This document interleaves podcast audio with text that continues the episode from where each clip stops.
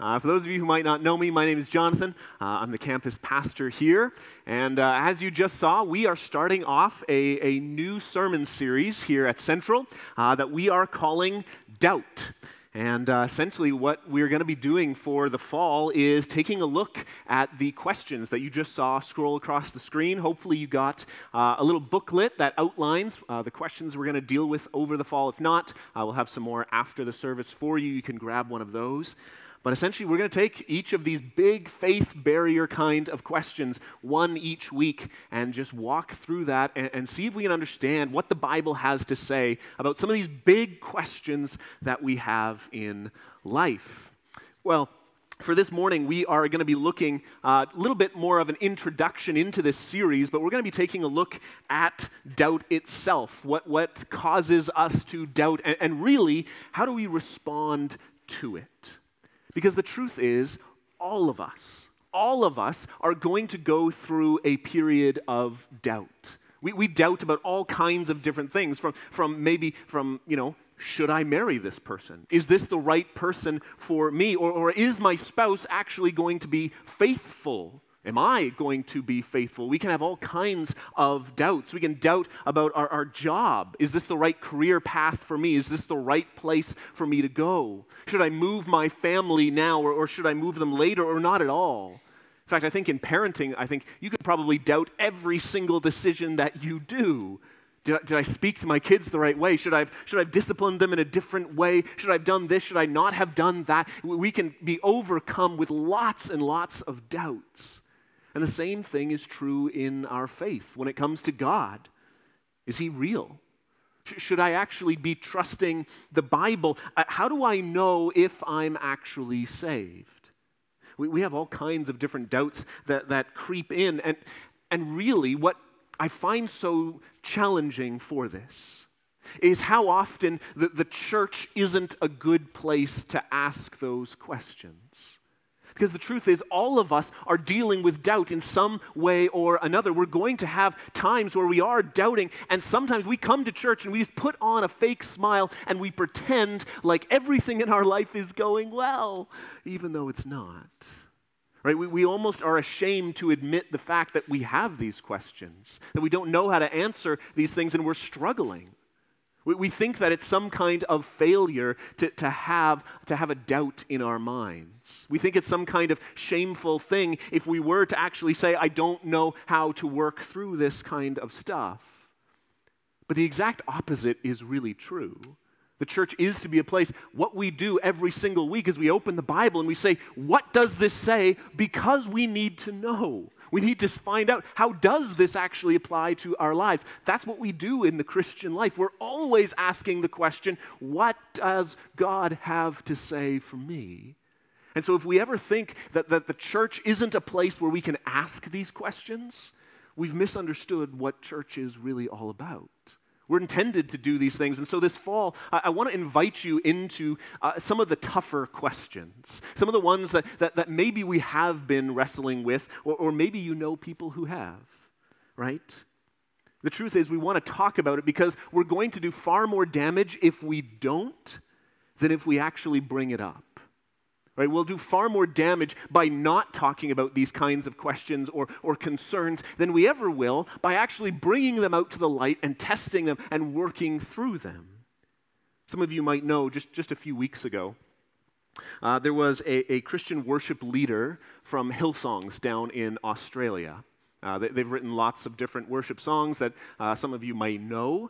And one of their worship leaders, a guy by the name of Marty Sampson, made an announcement on Instagram because it's 2019 and that's what we do.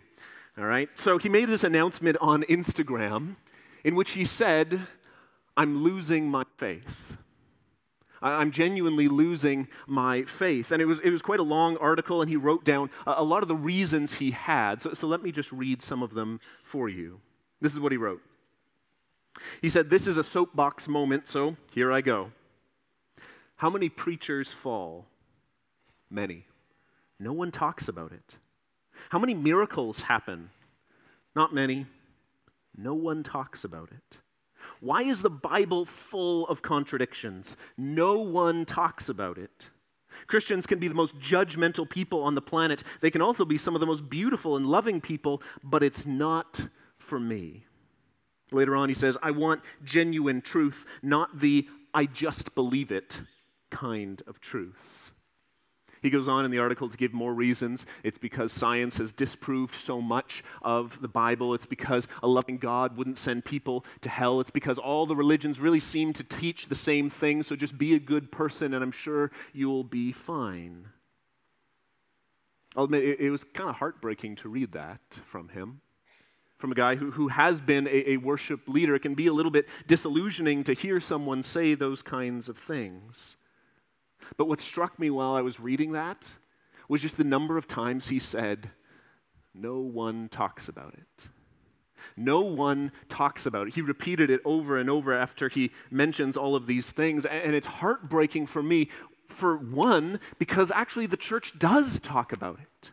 We, we should be a place where we can bring these genuine questions and doubts forward and talk about them in the church. Because actually, for the last 2,000 years, the church has been talking about these things. There wasn't any question that he had in there that was completely new, that, that no one has ever answered before. Actually, we, we do talk about it. And so I, I want us to be a church where no one can say, we don't talk about it. We're going to bring these things up. Because the truth is, if we let those doubts fester, if we let them just kind of sit quietly and we never deal with them, more likely it's going to cause problems than if we just brought them to the light. So, really, that's the first reason we want to do this series. We didn't, by the way, we didn't plan it to be a response to him. We planned this months ago, but, but it just illustrates the point. If we don't deal with these things, they can cause us problems. So, the first reason we want to do this series is simply because we all doubt. We all have questions. And the second reason is, is quite simple it's whether or not you have this question right now, you probably know someone who does. Right? You probably know someone who has many of these questions. 1 Peter 3:15. It's quite a well-known verse. It says, "But in your hearts honor Christ the Lord as holy, always being prepared to make a defense to anyone who asks you for a reason for the hope that is in you, yet do it with gentleness and respect.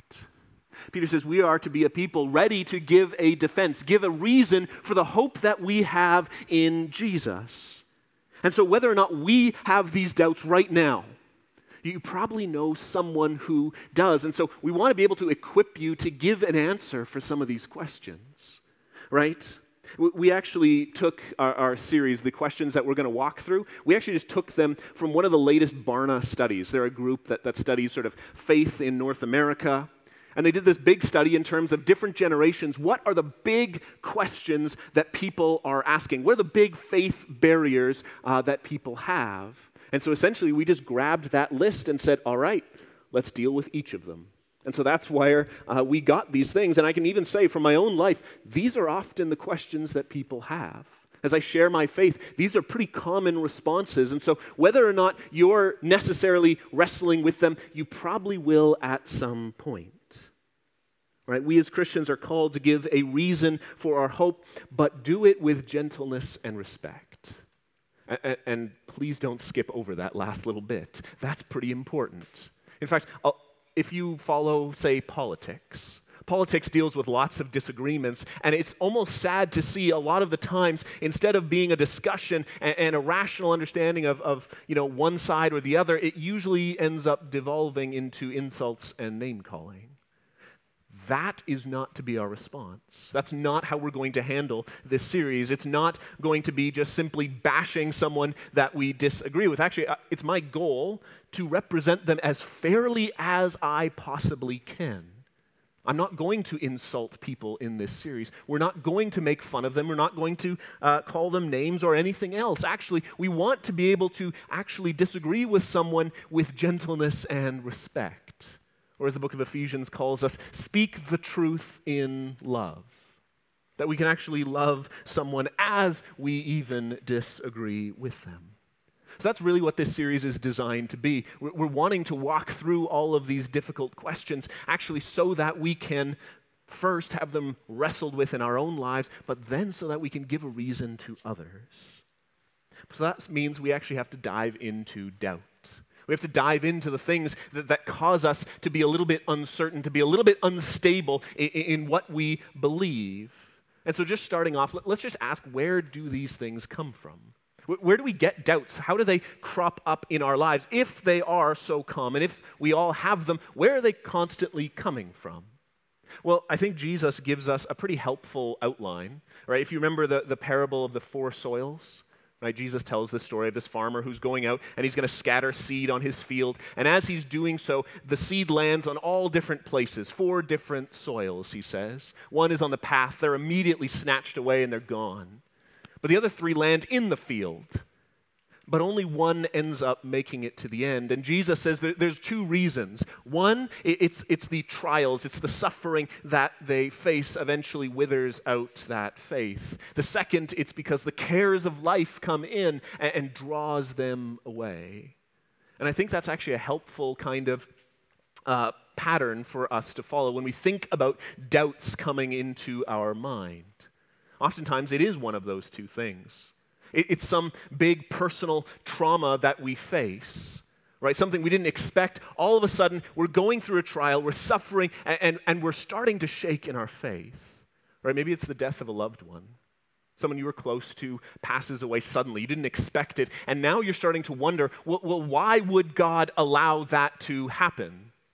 I, I thought He was a good God and you're starting to, to, to waver just a little bit, or, or maybe it's something like a relationship that you had suddenly breaks down. They weren't faithful to you, and now you're sitting there going, I, I, I, don't really know how to handle this anymore. Maybe it's something like a diagnosis. Suddenly the doctor says it is cancer, actually. And, and you're put on your back foot, and you're thinking, I don't know what to think about any of this. In fact, probably the most common doubt that comes into our minds is exactly that. Suddenly we're faced with something we weren't expecting and we don't know how to deal with it. Oftentimes, this gets compounded when we have misunderstandings about who God is. Right? We say things like, well, well God would always give me what I want, so, so why is this happening? God wouldn't allow anything bad to happen to me. If I just believed more, then this wouldn't be happening. So, so, so how do I deal with this? Sometimes we get ourselves wrapped up simply because we've misunderstood who God is. And, and our faith that is shaking is sometimes not even a faith from the Bible, it's a faith in our own minds. Right? Sometimes we, it's not even our own suffering, sometimes it's just looking out at others. We can look at the world around us and we can say, there's so much evil. There's so many horrible things happening constantly. Racism, there is wars going on, there is entire nations and families being ripped apart all over the world. How is it that God is good? When we constantly see all these things, this injustice in the world. We can wonder this from a philosophical sense or even from a personal sense. But either way, these, these are very overt things that, that come into our lives, very, very, very obvious in a sense, but there's some far more covert, far more subtle ways that doubt can creep into our minds. It's what Jesus calls these, these cares of the world. We get wrapped up in thinking only and ever about the here and now. And so much that doubt about who God is begins to creep in. Hasn't science just disproved the Bible? How, how, can we possibly believe in a supernatural being? How, how irrational is that? Can't see, touch, hear, or smell him? How could this possibly be something you would believe? Sometimes it's because we just simply let sin creep into our lives unchecked and it's growing for so long, and eventually it's just pulling you further and further away from God. And the doubts begin to creep in because you're trying to just justify all of the things that you know you shouldn't be doing, but they're taking control. It's far more subtle way for doubt to begin to creep in, very slowly working its way. But the truth is, doubt can come from a lot of different places. There's all kinds of different things that can happen. Sometimes it's disappointment with God, feeling like you're just not very close, that He's not really there. And it become easy to be overwhelmed quickly. And so uh, the reason I even just point this out as we begin is simply to make you aware of how doubt can come into our lives. And we need to know where they come from so we can actually learn to deal with them. That's really the, the goal that we have. What exactly do we do? If we all do face these doubts, how do we deal with it? All right? And so let me give you two ways. So this is really what we want to talk about this morning. Two ways to deal with doubt. All right? First one is simple doubt your doubts. Doubt your doubts. All right? Actually, think about the things that, that are causing you to be uncertain right? Question, ask the question, why should I believe that? Why should I believe this doubt? L- let me give you an example. A lot of times I hear people come and they'll, and they'll say something to the tune of, well, religion is responsible for 90% of all the wars that have ever happened on planet Earth right? Something to that extent, right? Religion is the cause of all wars, or most wars, or some wars, or religion causes war right? You may have heard someone say something like this before. And that can be a genuine cause for concern, right? Well, if religion causes war and strife and, suffering, and Christianity is wrapped up in there because, hey, we had the Crusades. So, so Christianity is now responsible for, for some of the suffering and the evil that takes place in the world. Certainly, I can't believe in that. Certainly, that would be a good reason not to believe in all of this Bible stuff. And it's very easy to let that become a stumbling block, to, to actually say that that's a genuine doubt, a worry that I have in my life. So, so what do we do? When we faced with that, how, how do we react? We say, doubt your doubts. Actually, actually, look at that claim and say, wait, hold, hold on. Is that actually true? Are, are most wars caused by religion? Because actually, when you start to look at history, you're going to see actually a lot of the wars aren't started on, on, religious grounds. Actually, they're because people are, are greedy. They want more, they want more money, they want more power, right? I, I want to conquer the next person so that I can have rule over a greater and greater and greater territory. Oftentimes, it's pride. Someone gets insulted and a battle happens because of it. In fact, I would argue actually the human heart produces most wars. In fact, I, I, looked up, there is a, I didn't know this before, but there is an encyclopedia of wars. So, the Encyclopedia of Wars says out of 1,763 documented wars that have taken place, only 123 had religion as their primary cause. It's about 7%. See, it's one of those things that when you actually look into it, the, claim doesn't look very good at all. Actually, religion hasn't been the cause of most wars or even many wars on earth. Most of them have been caused simply by the human heart wanting more and more. We actually need to doubt our doubts. We need to question them and say, why should I believe this? And not allow them to, to continue to resonate in our minds, actually, to filter what we are thinking about. See, a couple weeks ago, we, we preached through uh, the book of Philippians, and we were in Philippians chapter 4, verse 8. Justin preached through that. And, and, and, what that verse is, is essentially a filter for our minds, a way of thinking, a route for us to go through as we think through different things. Philippians 4, 8, I, I hope you memorize it. It's a good verse to memorize. It says, finally, brothers, whatever is true, whatever is honorable, whatever is just, whatever is pure, whatever is lovely, whatever is commendable, if there is anything that is excellent, if there is anything worthy of praise, think about these things. Right? It's this filter for us to go through. And so let's just stop at the first one. Is it true? Sometimes we need to doubt our doubts. Because the truth is, most of the time, our doubts are not nearly as destructive as we think they are. They're not nearly as destructive as they think they are when we actually bring them out, right? Oftentimes, we've put far too much weight on our doubting and far too little weight on the Word of God. So, the first thing that we ought to do when we actually come to doubts, when, we have these things, let's put them to the test bring them out, bring them into the light, and say, Is this even true? Let's not allow just falsehood and rumor to circulate through our minds and actually cause us to waver. But here's the thing Sure, some of them can be dealt with in that way, but what if they can't?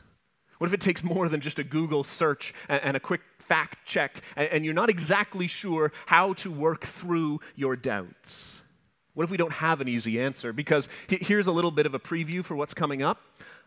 There won't be simple, easy answers, right? I, we won't be able to wrap up everything. I won't answer every single question that could be asked on these topics in 35 minutes. That's not what's going to happen. And so there very well may be questions you still have that are going to be resonating in your mind, and you're going to say, Well, what do I do now? What do I do when I can't sort through this in, in a few minutes or even a few hours? So here's what I'm going to say learn to lament. Learn to lament well. Now, that might not be the answer that you were expecting, but, but hear me out. The book of Psalms that we have in our Bible is the uh, it was the nation of Israel's song book, right? It's where they brought all their worship music was from this book of Psalms. And if you actually read through the book of Psalms, there are lots of them that are exuberant in praise and worship and adoration of God. But about a third of them are laments. They're sad.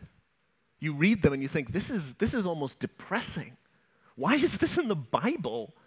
Like, this is so horrible. And, and we want to just skip right past them and, oh, let's get to the next one that's, that looks happy. All right, yeah, yeah, we'll go to that one. But actually, I think we do ourselves a disservice when we do that because we actually need to learn how to lament well. How to go to God and say, God, I, I don't know what's going on. What is happening here? How do I deal with this? God, I'm so conflicted. I've got all this in me. God, please help me. And, and I want us to learn how to lament well. Because if we can learn how to do that, if we can learn how to go to God in the middle of our trial, we can do that with our doubts. So if you have a Bible with you, let me invite you to open to Psalm chapter 13.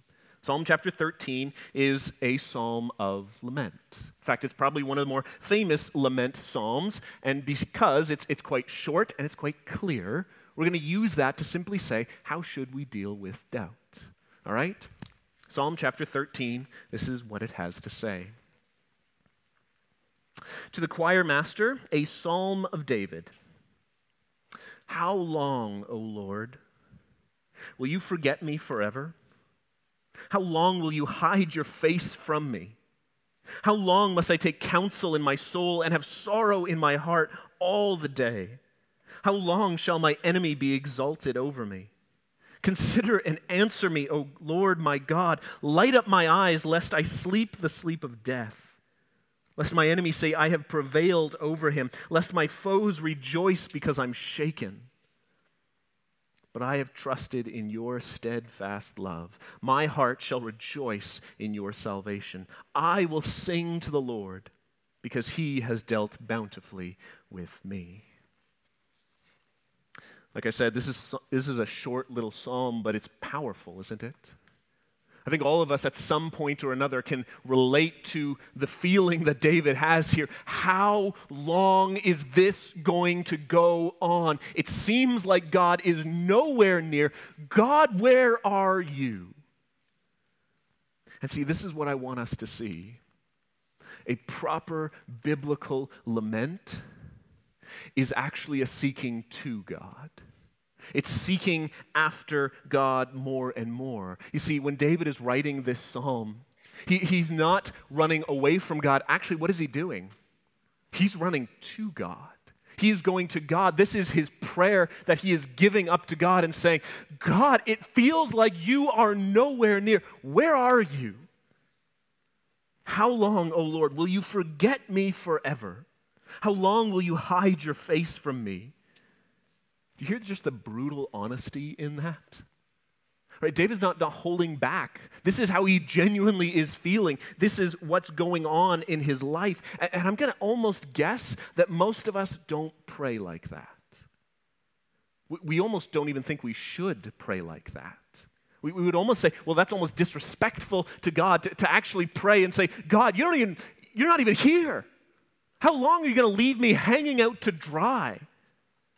Yet that's exactly what David is doing, and there's a reason it's in our Bible. It's because when we're going through trials, when we've got doubt swirling through our minds, the best response we can have is actually to go to God. Instead of letting these doubts drive us away, further away from God, we say, actually, I'm going to go to God with my doubt with my questions, with my lament, with this trial. I'm going to go because God, you are the one who's going to be able to help me through, and I can't do it myself. Verse 2, he says, How long must I take counsel in my soul? and have sorrow in my heart all the day long. How long shall my enemy be exalted over me?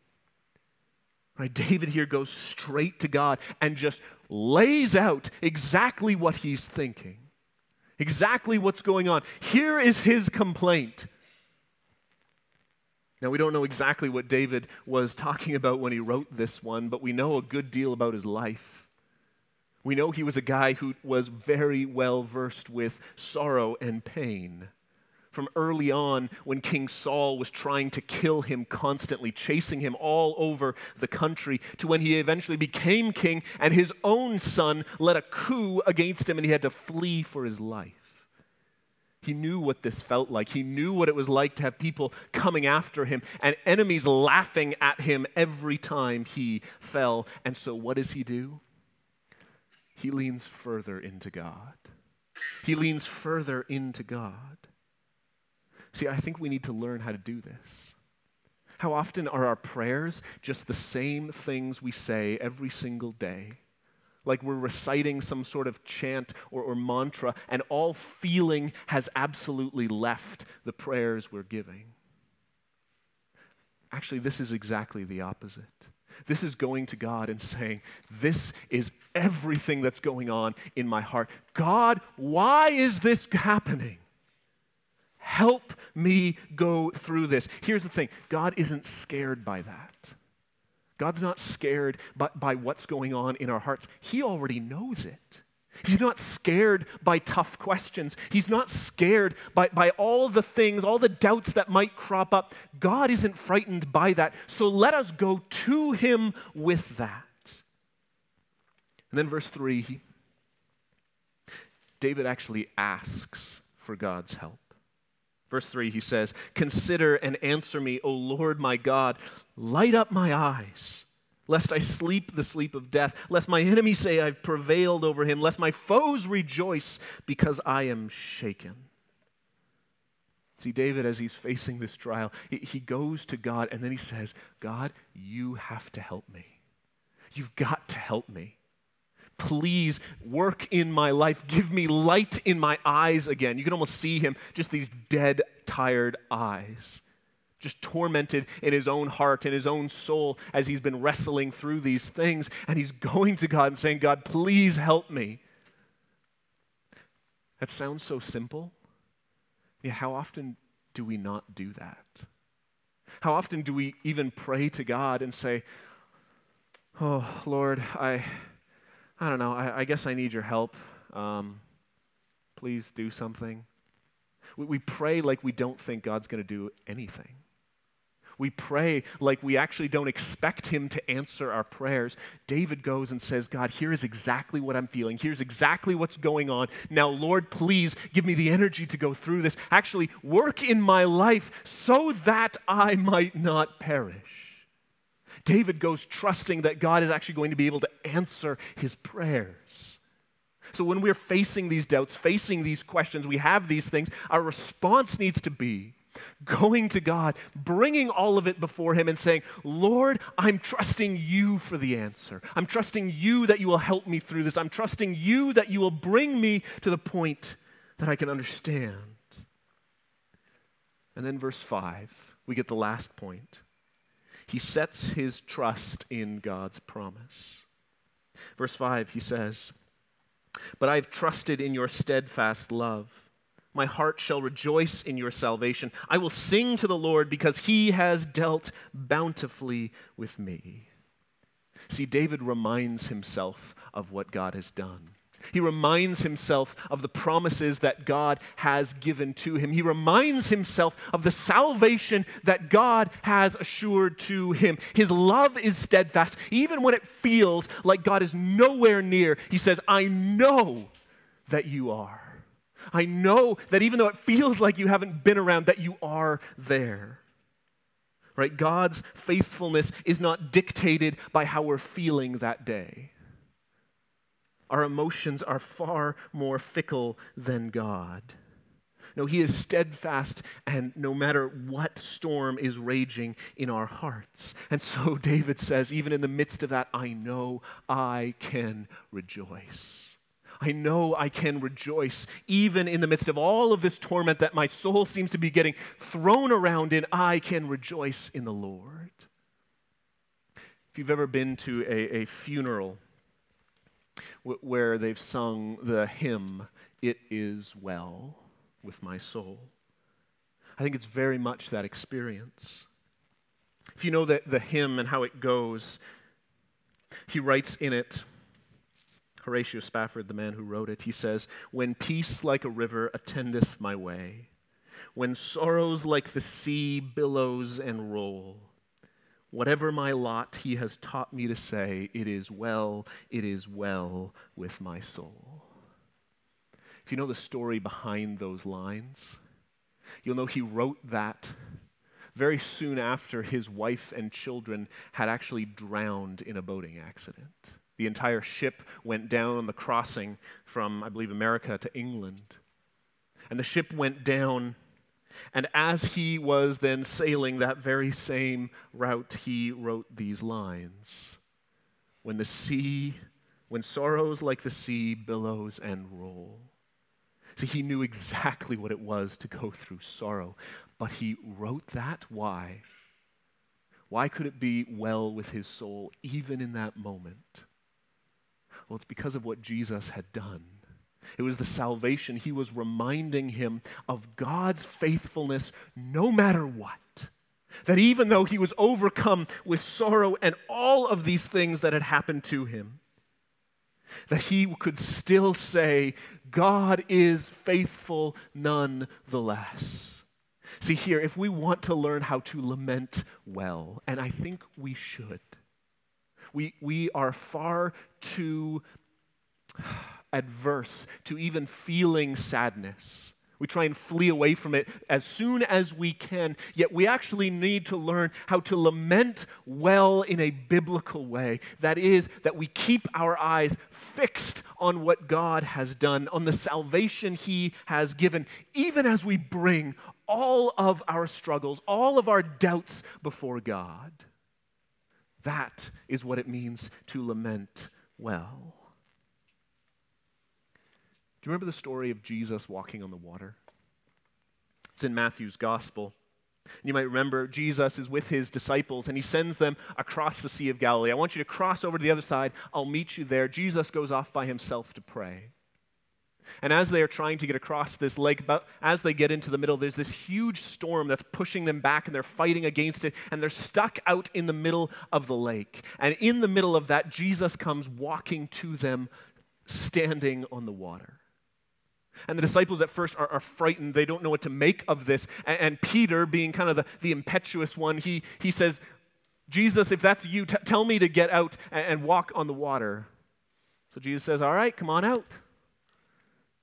Peter steps out of the boat, stands on the water, and starts actually walking towards Jesus. But what happens? If you know the story, you'll know Peter takes his eyes off Jesus starts looking at the waves and the water all around him. And, and, for that moment, he goes, What am I doing? And he starts sinking. Matthew 14 31 says, And Jesus immediately reached out his hand, took hold of him, saying to him, O you of little faith, why did you doubt? See, here's the thing Peter had doubts the whole way, didn't he? From the boat, he had doubts was that really Jesus? From the boat, he said, I don't know if I'm actually going to be able to do that. Yet, yet he's going out. When did the doubting become a problem? It's when he took his eyes off Jesus. While he had his eyes on Jesus, sure, he still had doubts, and yet it wasn't the problem. It was only when he lost focus on what Jesus had done for him that it became a problem. But here's what I love about that story more than anything what does Jesus do? Does Jesus stand there on the water and say, Shouldn't have doubted, shouldn't have done it? Immediately, he grabbed him. Peter started falling, and immediately Jesus grabbed his hand, brought him back up, restored him, and strengthened his faith. You don't need to doubt. See, I love that picture because that's exactly what we are called to do. Keep our eyes on Jesus, keep them fixed on what he has done. No matter what we are going through, the truth that Jesus has come to us that he came to this world, that he lived, that he died on the cross for our sins, that remains true no matter if I'm having a good day or a horrible day. That remains true. That he is near to us. And so, one of the amazing things that we find as we go through these periods of doubt, these periods of questioning, and all the turmoil, you know what we end up finding? Our faith didn't get weaker, it got stronger. Our faith doesn't weaken through these things. Actually, it strengthens them far more than we ever thought. See, that's what Psalm 13 is teaching us. As we go through this lament, as we go through these doubts, actually, it serves not to, to weaken, not to break down our faith, it serves to build it far stronger. And we see that all throughout the Bible. God allows people to go through all kinds of trials to build their faith stronger on the other side. We can see it in the Bible. I'm sure we can see it in, in most of our lives. In fact, I'll, I'll admit, so I, I grew up in a Christian family. I had Christian parents. My dad was a pastor. I even went to a Christian school for most of my growing up years. But by the time I got to grade 12, I was done. I was tired of it. I was exhausted by always having to follow these rules, to have to say the right thing. I was tired of seeing all of these people who called themselves Christians and they'd lead worship up in chapel, and then on the weekends they'd be off drinking and partying and everything else. And I was tired of seeing that. I was tired of just blindly having to follow what everyone told me to do. So I started actually asking some questions. Why should I believe the Bible? Why should I do any of this stuff? It seems a whole lot easier if I just get rid of it. So by the time I graduated, I, I was fairly fed up with all of this. But I figured I'd give it one last shot. I'm still not exactly sure how God led me to do what He led me to do, but I ended up deciding to go to a Bible college. I wanted to take a year off. I wanted to travel. So I found one all the way on the other side of the world in Northern Ireland, said, Great, that's far away. That's what I'm looking for. And I went there. By God's grace, He put me there. Because the truth is, God actually got a hold of my heart, got a hold of my life during that time. Started meeting people who, who weren't faking being Christians. I met people who genuinely believed what they said. They actually followed the Bible, that impacted their life. I realized I could start asking some of these questions I didn't think anyone had answers to. I started asking, why should I care about the Bible? Why should I do this? Why are we doing this and that and all the other things? I realized actually the Bible had answers. That people before me, long before me, had thought and worked through these things. And so I had no intention of essentially doing what this psalm had done, and yet God led me exactly there. See, I thought I was giving God one last shot, one last chance to convince me. And what did I realize? Actually, God was going to use all of those questions, all of those doubts, all of those worries. God was going to use those to build my faith, my faith through them. God actually built my faith far more as I started to work through those doubts. And so here's what I want us to say for, for this fall, for this series. Let, let's not be running away from God in our doubts. Let's not be running away. Let's actually run through them. Let's actually go and say, we can deal with these things because we have a God who is greater than all of the questions that my mind could come up with. Would you actually follow after Jesus to, to press on to know him more? That he is true no matter what trial we might face. Might face. As we doubt our doubts, as we learn to lament, as we seek after him more and more, let us find him in all of these things, bringing our complaints, bringing our frustrations to the God who hears and answers our prayers. Let's seek to know Him more and more this fall. Would you pray with me? Father, we, we thank you so much. Lord, that, that you are a good God who, who hears us, who's not scared when we come before you and, and we bring our complaints, our, our disappointment, our, our challenges, our, our questions, or our doubts. Father, we confess we have doubted. Lord, that we have things we, do, we don't know how to handle. There are problems that go on in our lives. Lord, we don't have a solution. So, Father, I pray, would you work in us? Would you work through us? Light up our eyes, Father, that we might see you more and more. Father, fix our eyes upon Jesus Christ, upon the good news that you came to save us. Father, we pray. Be with us in this time. Lord, I pray, strengthen our faith. We pray these things in your name. Amen. Amen.